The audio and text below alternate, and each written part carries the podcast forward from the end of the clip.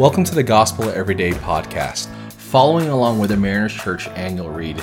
I'm your host for today, Van, and we're continuing our journey through our annual read, Daily in His Presence by Andrew Murray. And we continue the theme of the month, The Secret of Intercession, where we become more aware of the solemn duty and the great privilege that we have and the wonderful power of intercessory prayer. And today's focus is intercession for workers. Our text for today is found in Matthew chapter 9, verse 37 and 38. A similar passage is Luke's chapter 10, verse 2. Uh, and it says this The harvest is plentiful, but the workers are few, Jesus said. Ask the Lord of the harvest, therefore, to send out workers into his harvest field. Well, back when my wife and I lived in Miami, there was this Tex Mex restaurant that we loved to go. The food was amazing, the ambiance was great, and we frequented there with our friends and our family. In fact, it was so loved by us that, as far as I can recall, it was the first restaurant that my family went out of our house and inside an actual restaurant during the summer of 2020. Once the uh, stay at home order was lifted and restaurants opened their doors again, it was the very first restaurant that we were determined to eat again. Now, the experience was different, of course. It was about half occupied because of social distancing, but we were just so grateful and the fact that we could even get out of our house and eat at a beloved restaurant uh, was a good experience for us. Well, the following year, I went to the same restaurant chain with a group of friends with the same weird experience. Uh, the parking lot was full, and yet the place was only half full. So we get, go to the hostess to grab a seat, and uh, she tells us that the wait is about 45 minutes. We had to wait uh, 45 minutes. And we're kind of taken back by it because as we look around the place, it's only about 50% occupied. I mean, there's a lot of people in the waiting, a lot of people, cars in the parking lot, but the place, I mean, there were so many tables that were open, and we were just wondering why we still had to wait 45 minutes when there were so many tables and chairs that were not occupied. Maybe we're thinking maybe there's a big party coming up and there's a lot of reservations at this time. And even it crossed our minds to, to think that, um, you know, maybe this restaurant hasn't loosened their social distancing policy because of COVID. I mean, after all, it's the fall of 2021, and, and most restaurants have kind of uh, eased their policy.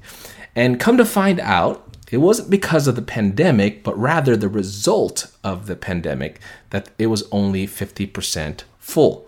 She told us that since they've reopened, business has come back, but the problem is that we don't have enough workers.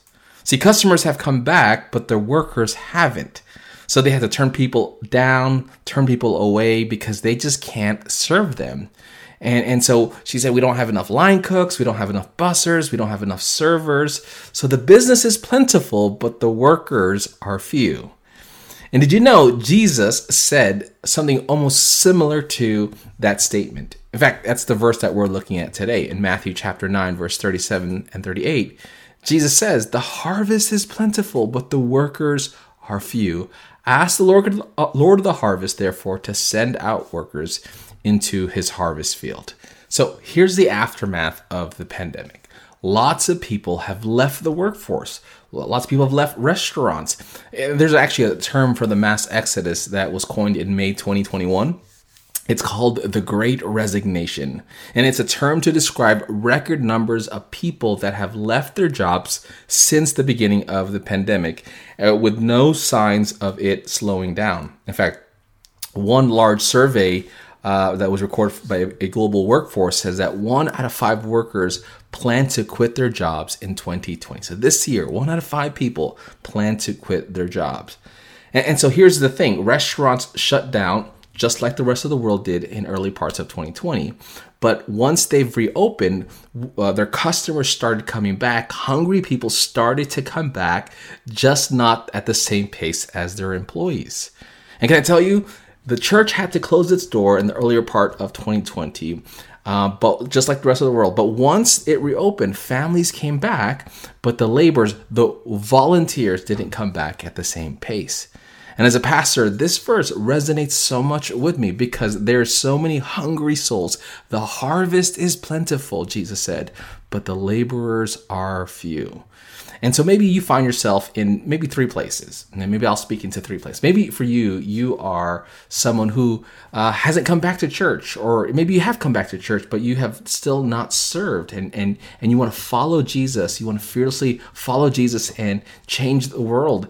But, but you haven't served. And my encouragement to, to you as you listen is that if you want to grow in your faith, you have to serve in your faith. And really, the framework and the basis of us serving others is not what we can get out of it or what the church can get out of us, but really because Jesus modeled it for us. In Mark's gospel, Jesus said this For even the Son of Man did not come to be served, but to serve and give his life a ransom for many. And so that's why we serve. That's why we need to serve.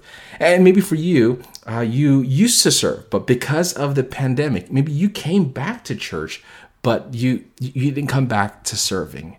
And my encouragement for you is that perhaps you saying yes again to serve, to follow Jesus and to serve others, quite honestly, is an answer prayer for so many people because that's what Jesus says ask the Lord of the harvest.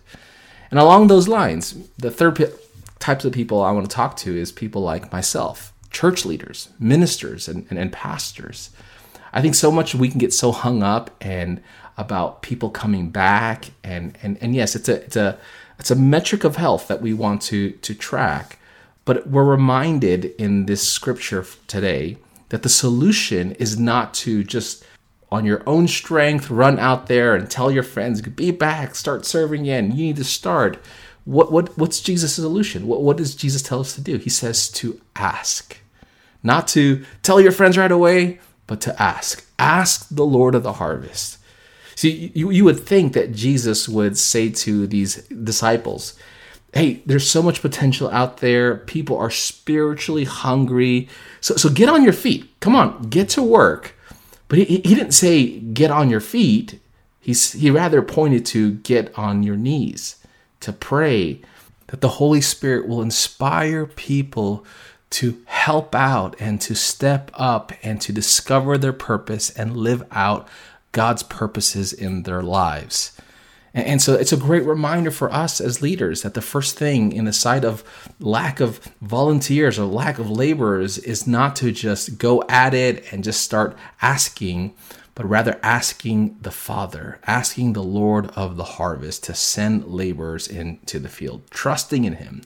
Andrew Murray in today's devotional gives the example of Hudson Taylor, a missionary to China, who initially asked God to, to bring 18 missionaries, two for every province in China.